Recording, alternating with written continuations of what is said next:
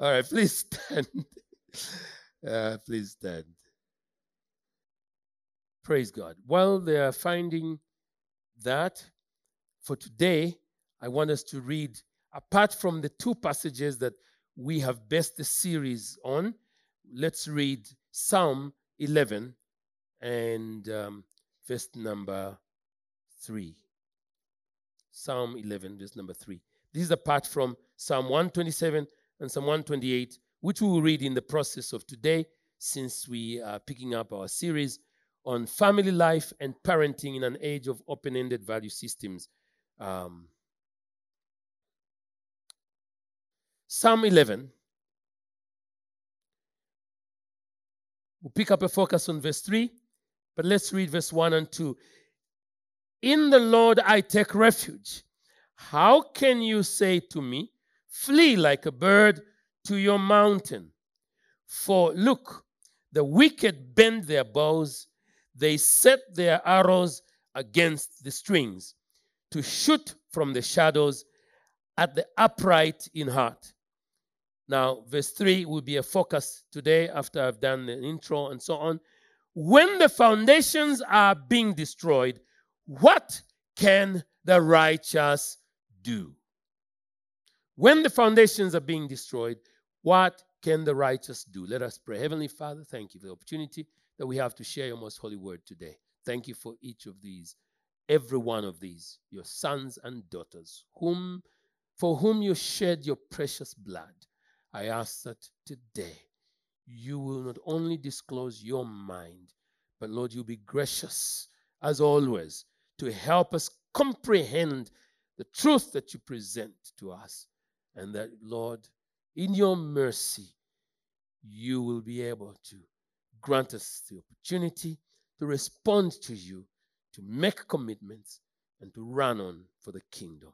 We seek these mercies today and the anointing to deliver your word faithfully through Jesus, our Lord and Savior, with thanksgiving. Amen. You may kindly be seated.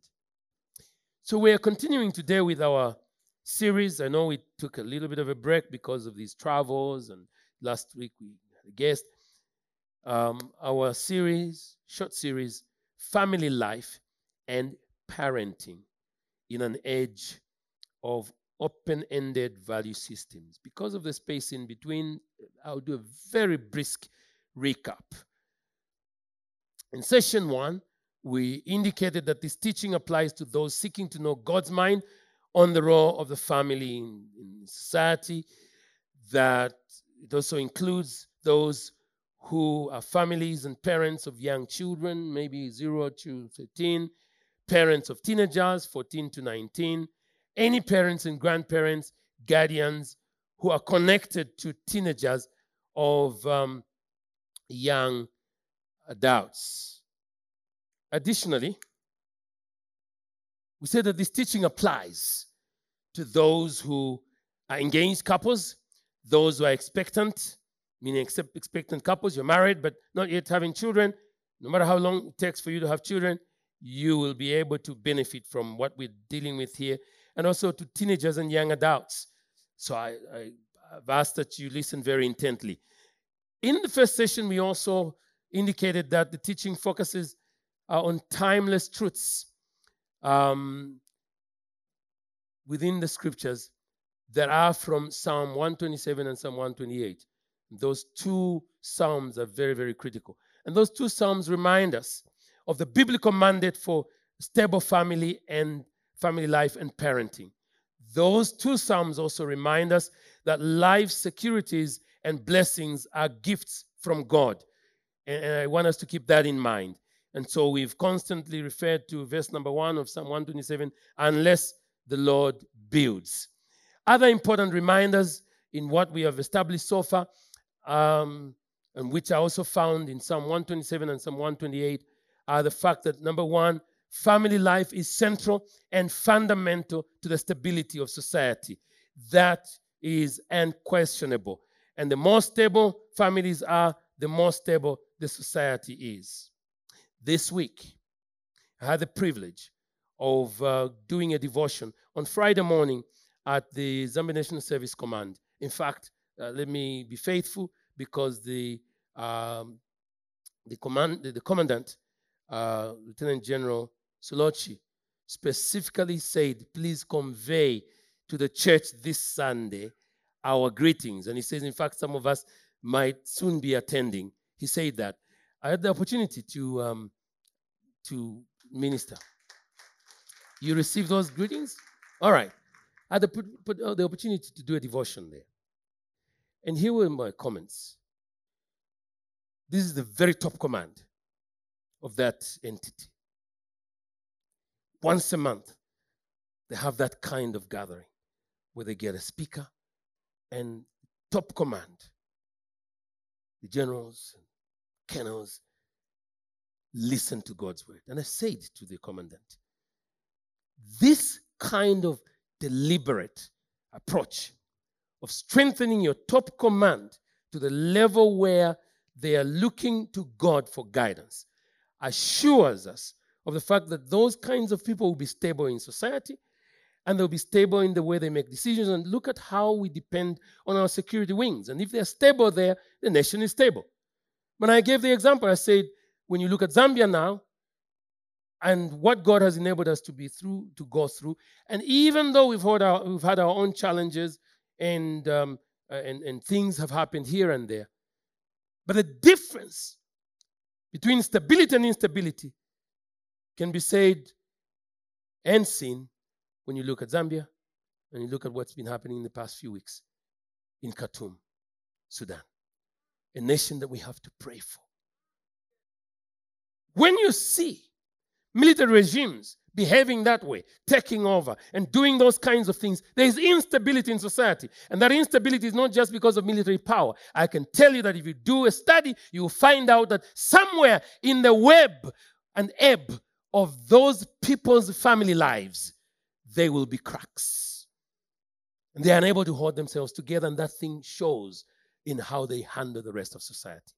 So a stable family life is an assurance for a stable society.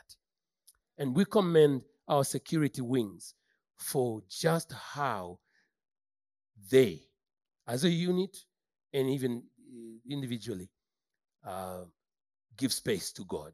We know that because of where the chaplaincy stands. Each of our security wings has a, a, a serious level of personnel. The chaplaincy that attend to the spiritual needs. That Zambia must never change. Zambia must never change that. And notice when we have days of national prayer, we have a defense and security choir, and we may take those things for granted. That's not normal. That's not the norm elsewhere. This is a blessing. Hallelujah. Praise God. So family must be protected. That's another ideal. Stable family life is a leadership priority and precondition. That's another ideal that we have learned so far as we've been doing session number one. In session number one, we also looked at what values are. We asked ourselves, what are values? Principles and standards of behavior, one's judgment of what is important in life. And this involves individual beliefs that motivate people to act one way or another in a particular direction. That's what we've been establishing. The fact that values guide, they serve as a guide for human behavior. And um, how are values affecting human behavior? How do values affect human behavior? We asked ourselves that question. Generally, people are predisposed to adopt the values that they are raised with, which means that if we're talking about raising godly families, you can expect that the values that people will respond to more readily will be godly values. People tend to believe those things that, uh, that they consider to be right because these are values that are part of their culture. We've also asked ourselves in the um, in, in session one, we asked ourselves the question, what are Christian values? We say these are values that are based on uh, the teachings of our Lord Jesus Christ and the Bible. These are values that rest on the non-negotiable biblical absolutes. And we asked ourselves another question. Is it a problem um, if values are open-ended? We answered, yes, it is a problem when values are open-ended because it leaves the door open. And I gave that example of leaving a door open. Open-ended values change with time and circumstances, and that's not what we need. And so, as we did this in session one, we also looked at two key family-related issues that are top on the human rights agenda around the world. One is the redefinition of the family in light of sexual lifestyles and preferences. This past week, I'm sure you saw in the news, B B C turned its attention on uh, Ghana, because Ghana was just working through the adoption in the House of Parliament, the adoption of a, a bill that expresses Ghana's desire to stay focused on family values. And a member of parliament was being interviewed by a, uh, a reporter from B B C, and she tried left, right, and center to try and show that they were doing something wrong. And that M P, man, was so on point in simply stating that what Ghana was doing was their choice. This is the choice of the people, the majority of the people, that it is right. Hallelujah. And that, that lady tried to say, no, but why are you working against what the, the whole world, um, the world system uh, doesn't really want you to work against? And she even tried to say that uh, we are working against the values of the U N. But he was well versed. He was very well versed in stating the fact that the U N to this day has not adopted from the floor the fact that these rules, these sexual preferences, they've attempted, but the nations have not agreed to vote to formally make this thing about sexual orientation as part and parcel of requirements. And I was there in two thousand ten when such an attempt was made. I was chairman of the National AIDS Council at that time, part of the Zambian delegation, when another attempt was made to adopt a political declaration that would compel every nation to put on the top, top priority of their rules and regulations, their rights, this issue of sexual orientation. Again, that couldn't pass. What passed was the fact that while people's rights must always be seen as, um, as important, in this particular area, and this was a special session specifically dealing with um, H I V at that time. So in the area of disease prevention, it was at least agreed that while these rights may be things that people may need to look at, there was a consensus. And this consensus, for the exception, was moved by Syria and Iran. The projection for trying to insist on um, uh, sexual lifestyles regarding law, uh, rights of uh, lesbians, gays, and homosexuals, and, and uh, transgenders, and so on. The proposal was being pushed by Brazil and Mexico. And when the representatives of Brazil and Mexico spoke, everybody clapped in that place. When Syria and Iran tried to speak, they were booed. I was present. But thankfully, in that session, what was agreed upon was the fact that countries must be allowed, based on their social priorities and their religious uh, settings, to decide what is priority when it comes to these values. And that's the way to go. So nobody should, let, should tell you that the U N has officially required every country to pick up these laws about uh, gays and lesbians. No. Some N G Os and some embassies out there and some entities that project these laws want to project it that way, but there's no official requirement. At this point, diplomacy is what I am doing. This is open, frank diplomacy. We cannot shy away. Let's learn from the Ghanaians. Hello? And let's not play a middle line here. Let's ensure, and in Kenya as well, learn some lessons from there. Let's ensure that our representatives hear loud and clear from you and I as parents that we expect Zambia not only to be maintained as a Christian nation, and we thank God that each successive government, including uh, the current uh, New Dawn government, they continue to affirm. They continue to affirm that Zambia remains a Christian nation. That's important. But that also means our values, Christian values, must be maintained. Amen.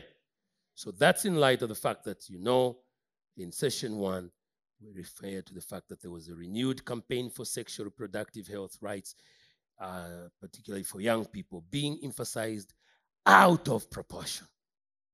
Reproductive health rights can be discussed within context, but not with an overemphasis on rights to the extent where sexual preferences become presented as a right. No. Most impacted, young people at the global level. There's much pressure of these open-ended values on them, and the avenue that is used is mainly mass media, uh, generally social media, and the like. We warned about forty statistics that are presented out there where people say most marriages are unhappy and fifty percent of them end in divorce, even in the church. Uh, we have since learned from very, very credible research from the Feldons, Shanti Feldon, the Sheldon family. They found out that the actual divorce rate has never gotten close to fifty percent, at least in the context of where this research was done, and that it is significantly lower and has been declining for the last thirty years. So let's believe better. Amen. I can tell you that you can have faith through what we are teaching you here, that a good marriage and a stable family life is actually possible in Jesus' name. Somebody shout hallelujah. And we showed how that those who attend church regularly have significantly lower rates of divorce than those who don't, and that most marriages aren't just so-so. The vast majority are happy. In that session, we ended by highlighting four responsibilities. One, they need to return to the foundations of God's word. We'll be doing that again today. Recommit individual lives to and children and families to God.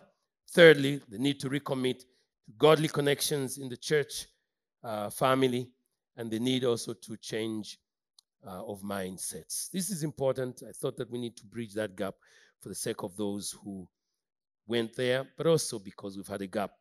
In session two, we focused on shelter, security, and sustenance for life. As I make this bridge, I want to mention that it is important for us to observe that God, our Creator, is the primary and ultimate source of shelter, security, and sustenance. No two ways about it. We must keep that in mind. We reviewed the ten-point plan by Alice Bailey. I'm not going to go over the ten-point plan. It's available online. You just Google and you will have the ten-point plan. But the focus of that ten-point plan, which unfortunately has found its way in some of the uh, global documents uh, that are done by global agencies, is unfortunately to change Christian tradition, supposedly to redeem the nations from Christian tradition. That's an unholy purpose, and we, that's the reason why we've exposed those ten-point plan, that ten-point plan by Alice Bailey. When we concluded this session, we said what we must do is return to divine foundations. That is our focus for today, returning to divine foundations, and I've modified it and wanting it to read, returning to godly foundations. We have begun by reading a scripture in uh, Psalm chapter number eleven and verse number three. When the foundations are being destroyed, what can the righteous do? When the foundations are being destroyed, what can the righteous do? That's an important question for all of us.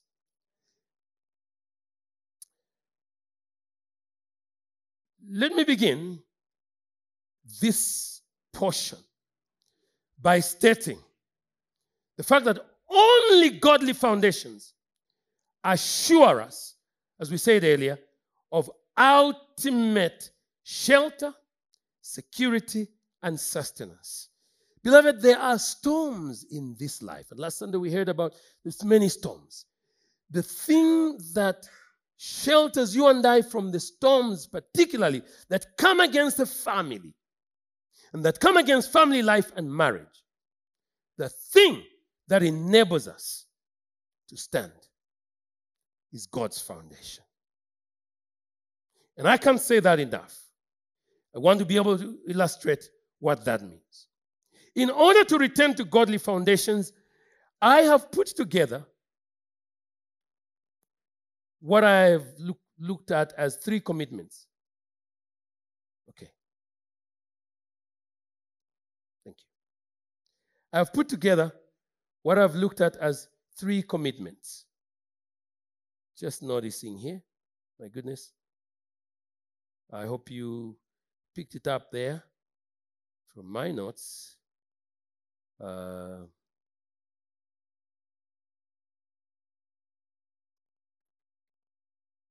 you need to correct commitments.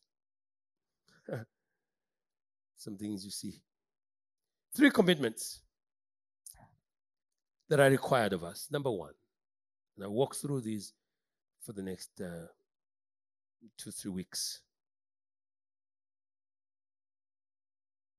Commitment number one is personal salvation. Commitment number two, commitment number two is personal holiness and the daily application of godly values. Commitment number three is understanding the nature and purpose of God's gift for life. And that God's gift for life is family life and parenting. Let's deal with commitment number one. Personal salvation.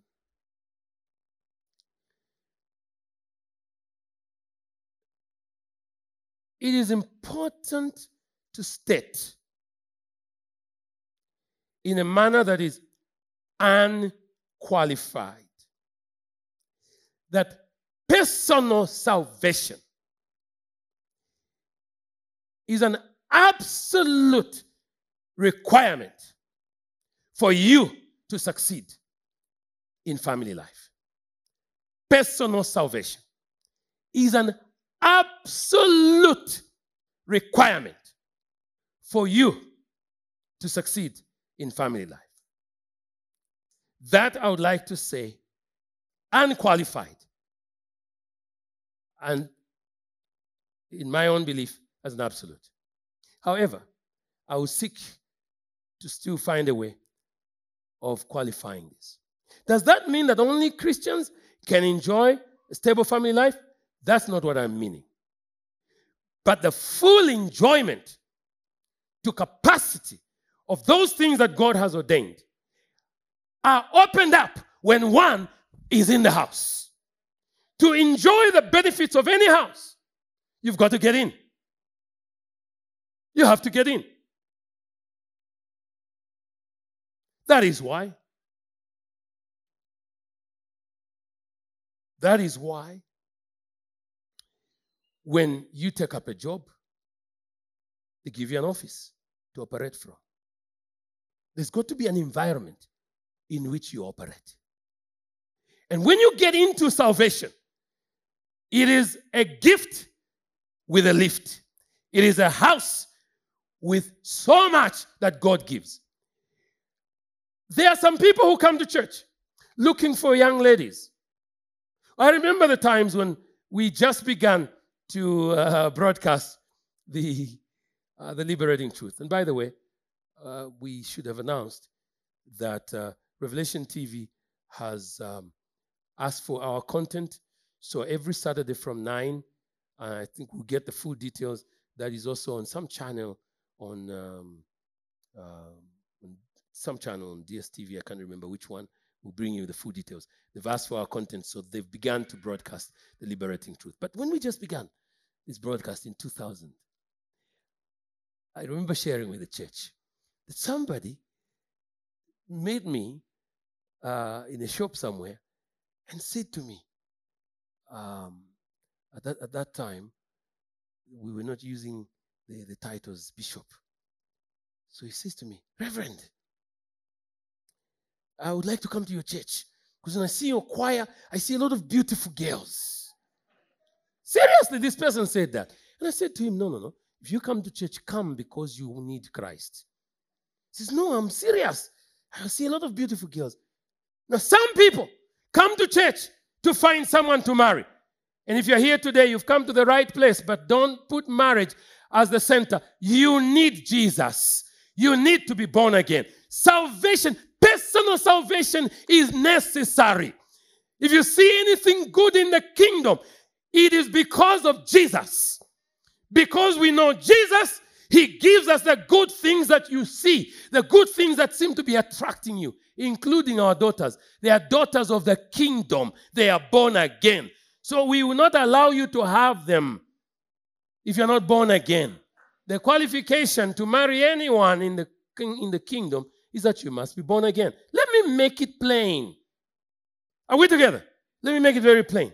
So personal salvation is necessary. John chapter three, verse sixteen, for God so loved the world that he gave his only begotten son, that whosoever believes in him should not perish, but have everlasting life. And I'm here to announce to you, if you're following this message today remotely, wherever you're at, no matter how many times you've stepped into the church, I want to ask you today, have you made a decision for Jesus Christ? Have you repented of your sins? Have you opened your heart and asked Jesus to come into your heart? Would you today be ready, if you died, to know that you have a place in heaven? If you have any doubts around those questions, you must be born again. You must receive Jesus as your Lord and Savior.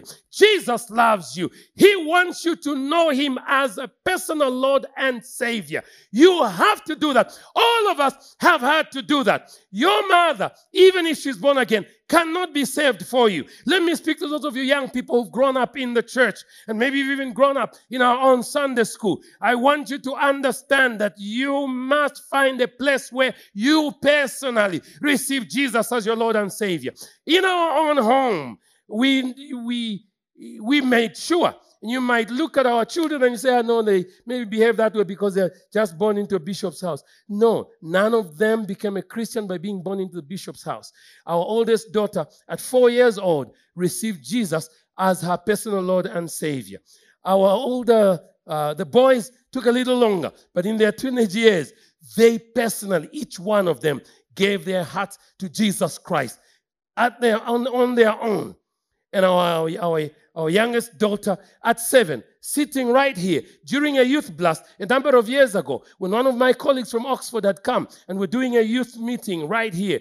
As he was ministering here, he made an altar call. She moved from there, came to the altar, and gave her heart to the Lord Jesus Christ. So each of them independently have found a place where they have found Jesus. And I'm speaking to you again. Being here in North Mid Assembly, a Pentecostal church where we preach the gospel, doesn't secure your place in heaven. You personally must open your heart to the Lord Jesus Christ. No matter how much we know you, how much we appear to like you, we must go to heaven together, not just by liking you or by you being known by the bishop. You must be born again.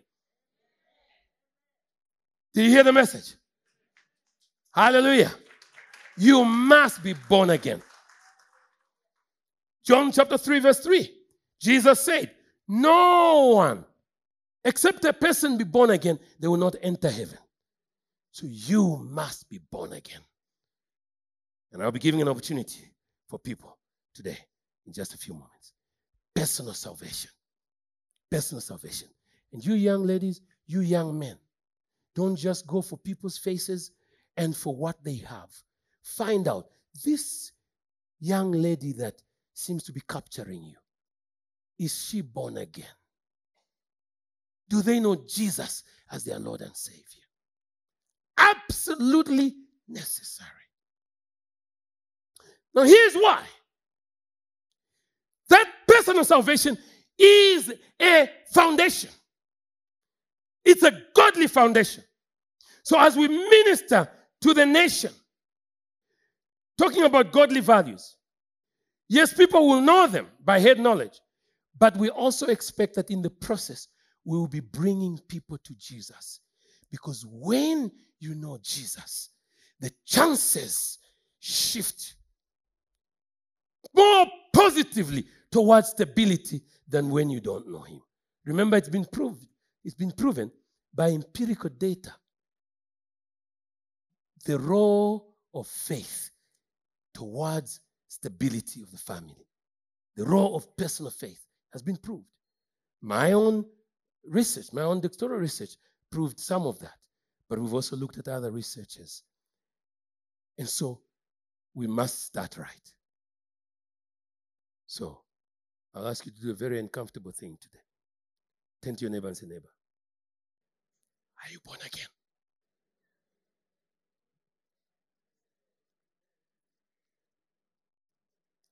Neighbor, you've received the question, so don't answer yet. I'd like you to answer by the time that I'm done preaching. So, when you come to Psalm one twenty-eight, you will observe the Bible says in Psalm one twenty-eight, blessed are those who fear the Lord. People talk about people being God-fearing. God-fearing is not just a notion of having some kind of respect for God out there. True God-fearing activity has to do with offering your heart to him, giving your heart to him, allowing Jesus to be your Lord and Savior. That's the actualization of being God-fearing. Hallelujah. So that's commitment number one. Personal salvation.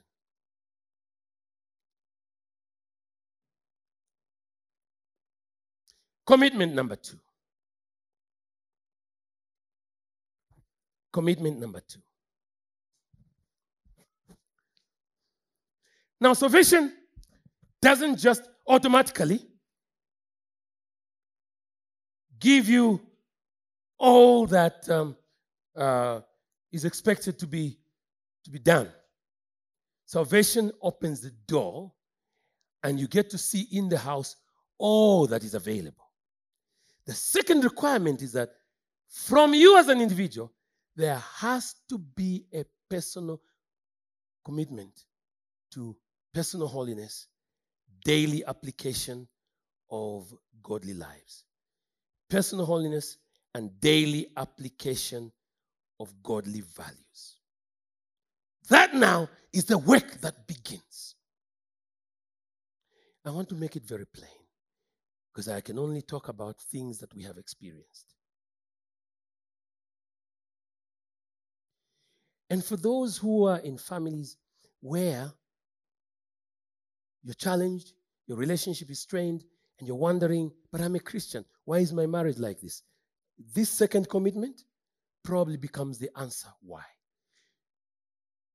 There has to be a very careful and deliberate personal holiness and daily application of God's, of godly values.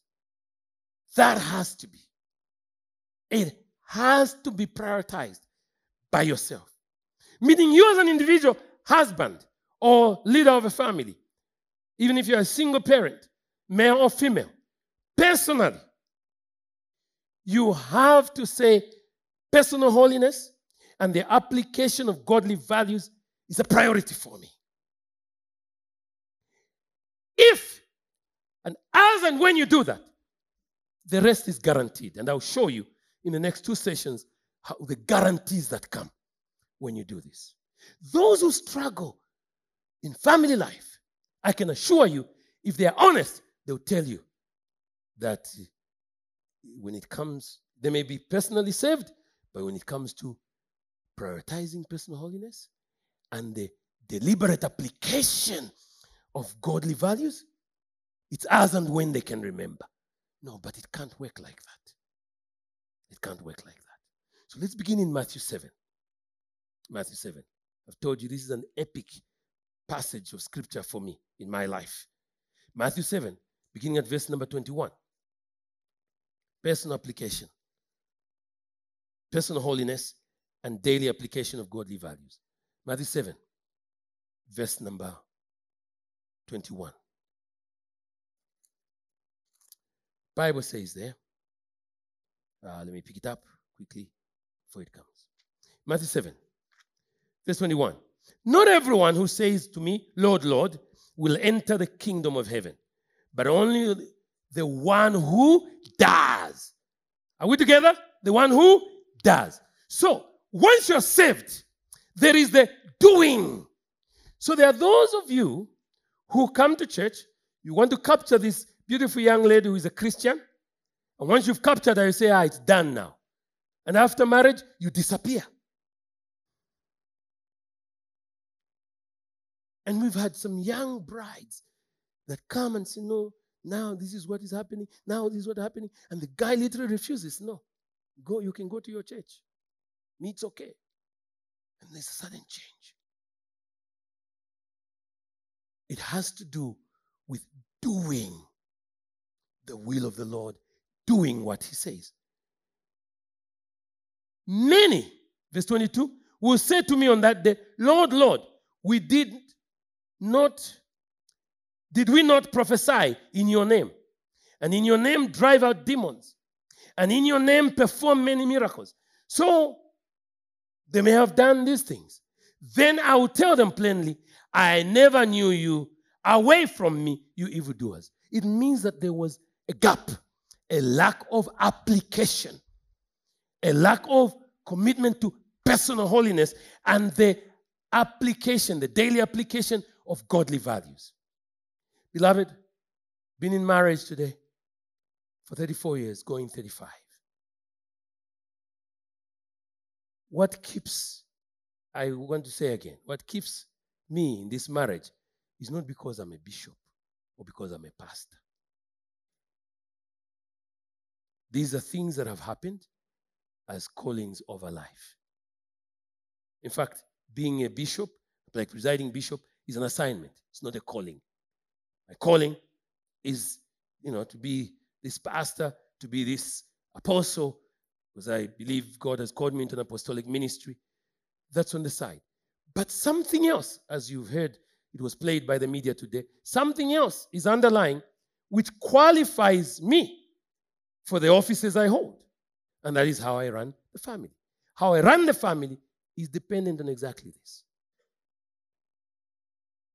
Having to live as a Christian with this princess of mine here. And she will tell you. With God's help, we have worked hard at making sure that I live as a Christian, she lives as a Christian. That's what gives us a good marriage. It's so tough. This is partly also just being uh, the person that I am. It's so tough that even when you want to uh, pretend to do something, you can't. Let, let me just give you a good example. The other day, uh, allow me to use this one. The other day, she had not been feeling too well. So while we were out at the conference, she went in for a test, including COVID. And so she, then she said to me, please call the doctor, because he said that uh, he was sending the result.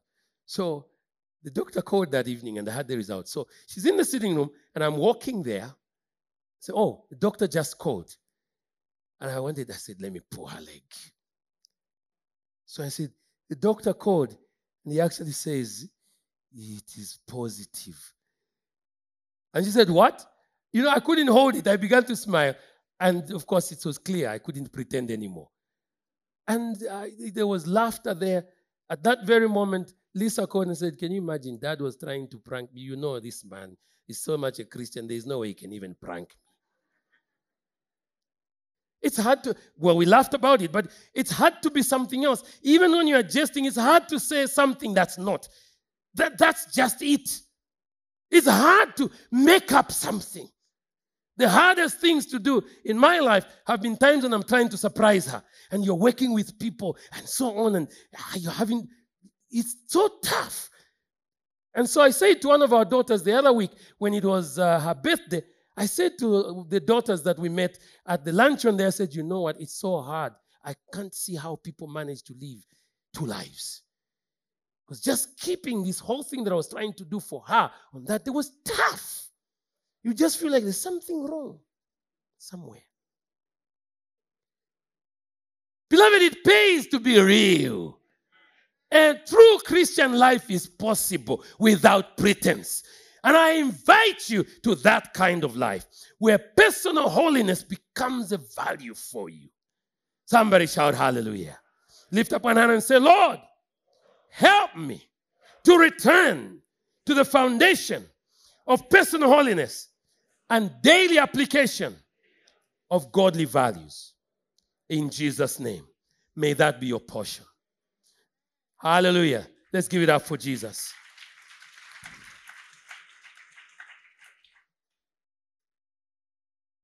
If we go to Matthew seven and pick up verse number twenty-four, look at the following. Therefore, anyone who hears these words of mine and puts them into practice is like a wise man who built his house on the rock. Beloved, What, is, what this is saying is that there's no use for you and I to come here, listen to sermons, to appear to do God's word, and we don't put them into practice. The real issue here is, beloved, ask God for grace. Put these things into practice. You know, if you do this, beloved, if you do even half of this, even half of this, we've shown with empirical data already that you will make a difference in life. And I want to speak more to husbands and heads of homes, that it relies on you a lot because of how God has set up the home, the family. May God help you. Hallelujah. May God help you. So it says, if you put them into practice, it's like a wise man who built his house on the rock. The rain came down, and the streams rose, and the winds blew and beat against that house, yet it did not fall. You will not fall if you do the things we're talking about here. You will not fall. This is where stability comes from. This is where a stable family life and where successful parenting comes from. Don't ever give up on yourself, beloved. Don't ever give up on your spouse. This thing is doable in the name of Jesus. Hallelujah. Let's look further. But everyone who hears these words of mine, verse twenty-six, and does not do them, or do them into practice, does not put them, rather, into practice, is like a foolish man who built his house on sand. The rain came down, the streams rose, the winds blew, and beat against the house, and it fell with a great crash. God forbid. We don't want great crashes this year and this coming year. We want houses that stand and stand in a stable manner because you are building on the right foundation. May that be your portion in Jesus' name. With this, we can go back to Psalm one twenty-eight. Look at how Psalm twenty-eight puts it. Psalm one twenty-eight puts it this way. That, let me pick it up. Psalm one twenty-eight puts it this way. Blessed are all those who fear the Lord. So, personal salvation. Number two, who walk in obedience to him. That's the last part of Psalm one twenty-eight. So walking in obedience to him is about personal holiness and the application of godly values. Not just the intermittent application, the daily application of godly values. Ah, may God help you, beloved. This thing is doable in Jesus' name. We can't deal with personal holiness and the daily application of godly values without referring to Deuteronomy chapter six, verse one to four. Deuteronomy chapter six, verse one to four. We've read it over and over again. Let's go there again today. In Deuteronomy six, the Bible says, I'll go to the last one shortly.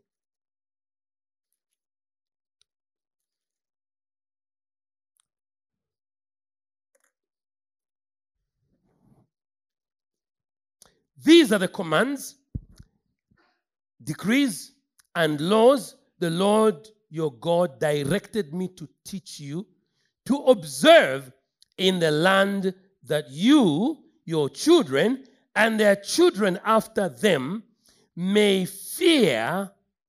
Oh, I skipped something actually. Some, I skipped something there.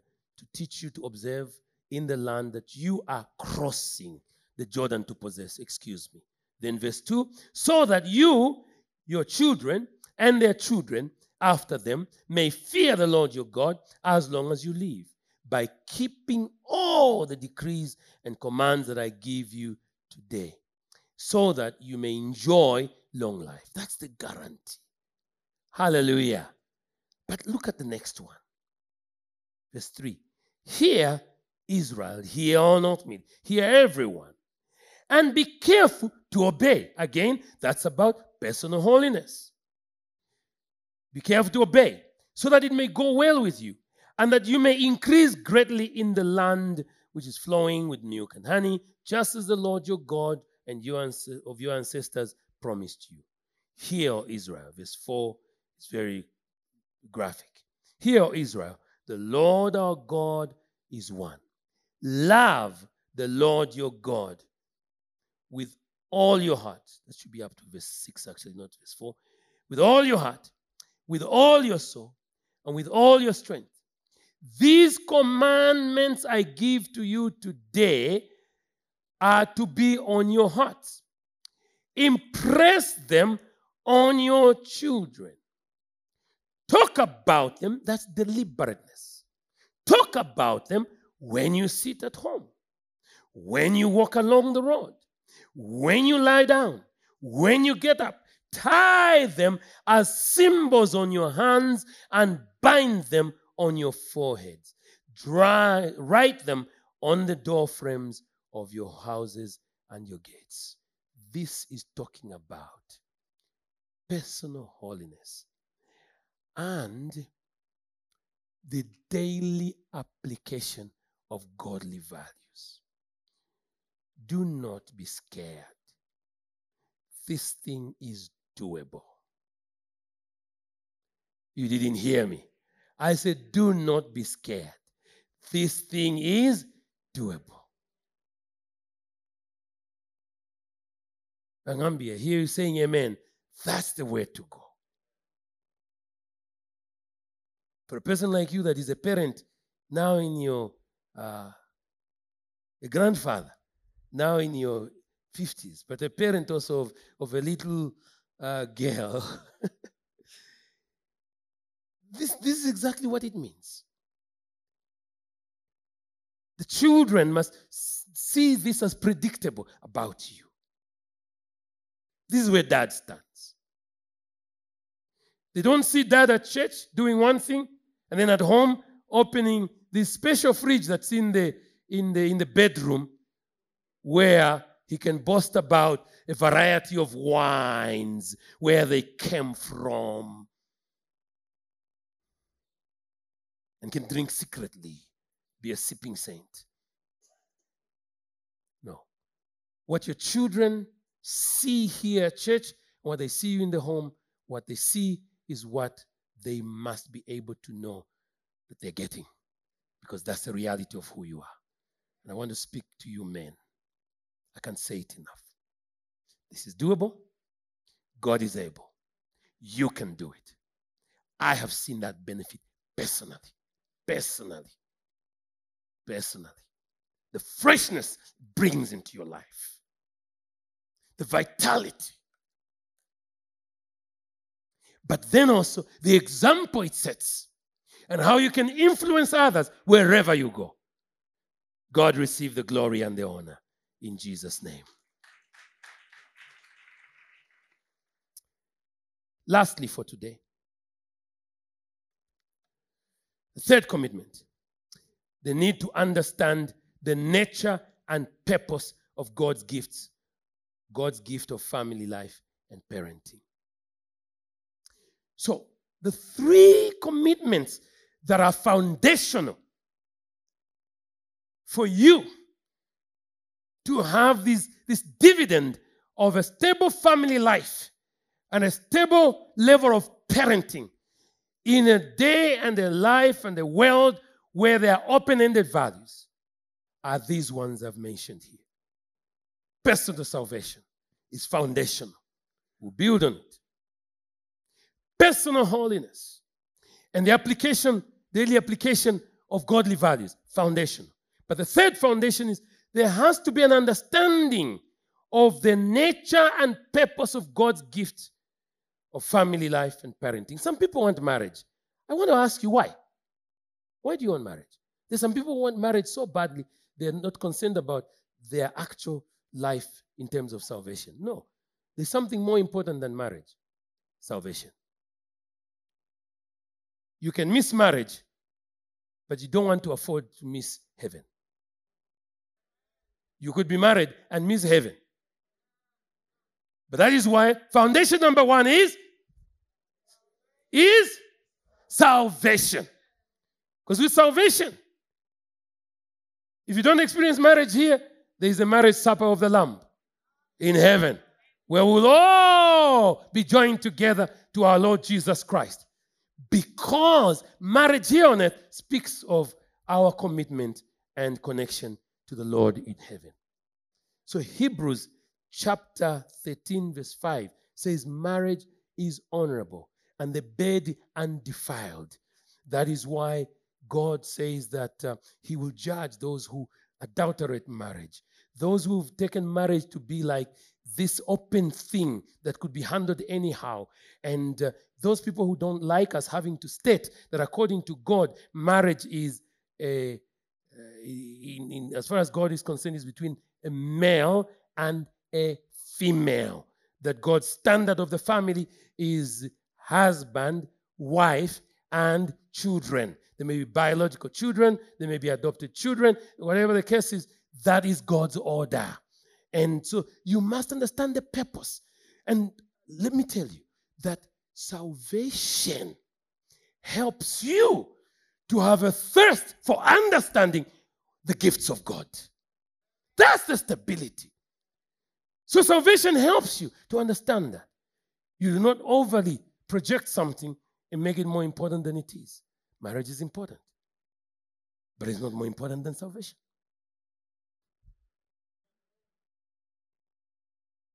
But when you receive it, you can, you, you are required to run it in God's way. Back to Psalm one twenty-eight.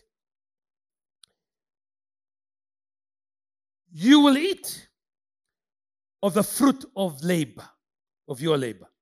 Blessings and prosperity will be yours. Your wife will be like a fruitful vine within your house. Your children will be like olive shoots. We will come and expound this as under guarantees that we'll be talking about. But just see the purpose here.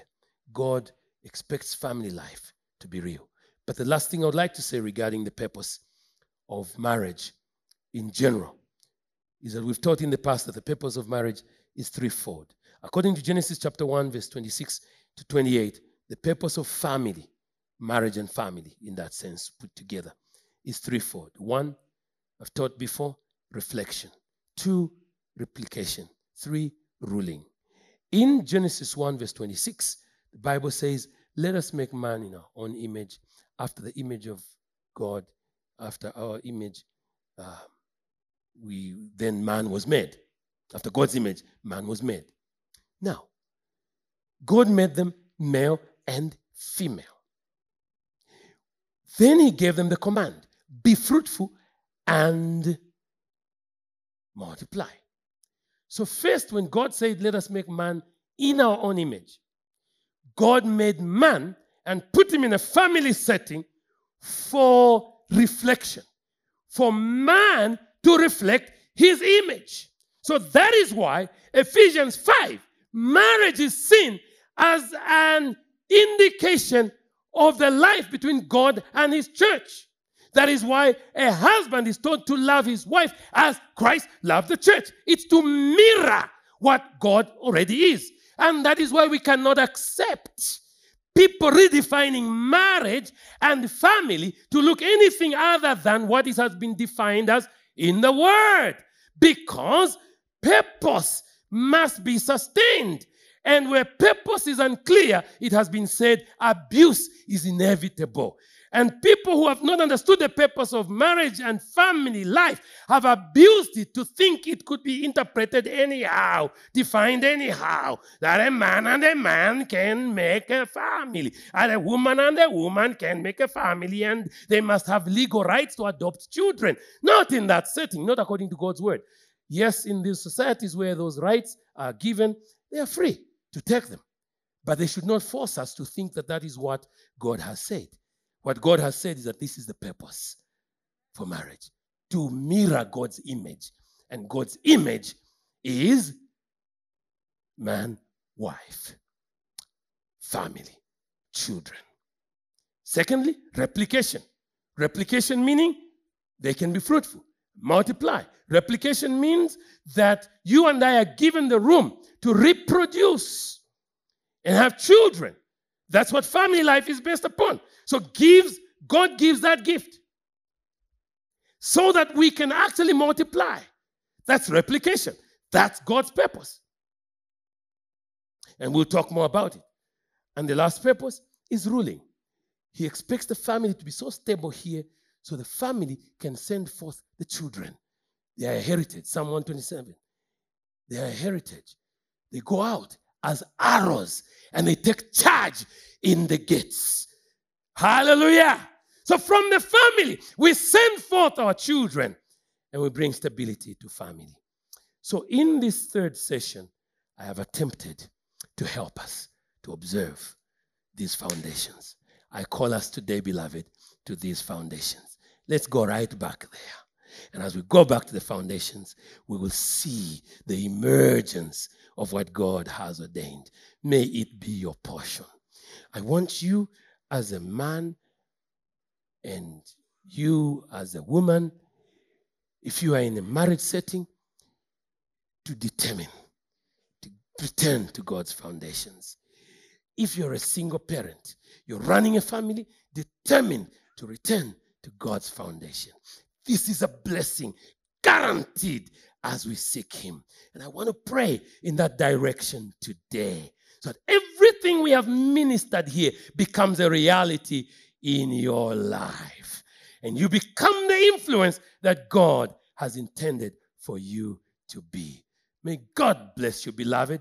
And I want you to have faith not only in God, but have faith also in the fact that as you hear God's word, you will act on it. So believe a little more in yourself. You are able to do it. You are not a piece of wood. You are not a piece of uh, tool thrown out there. Even if the world rejects you, God has accepted you. You will make a difference in the name of the Lord Jesus Christ. You are in God's hands, a weapon for battle, and you can turn some things around, including your own mistakes, and bring things to a place where God's foundation can begin to blossom in your life. God bless you, beloved.